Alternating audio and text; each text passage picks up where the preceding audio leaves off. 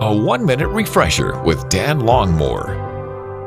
Hey, as a kid, did you ever have a friend you got mad at him? You didn't talk to him for a while, and then, well, you were best buddies again, and always well. And then we grow up, and, well, we still have people we dislike at times, and then we reestablish that friendship.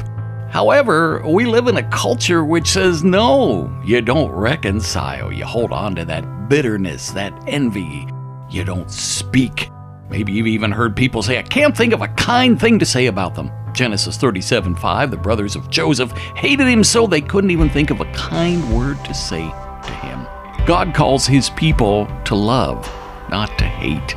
He calls us to think of those ways that we can show kindness and mercy to those who don't deserve it. For after all, we don't deserve God's kindness or mercy.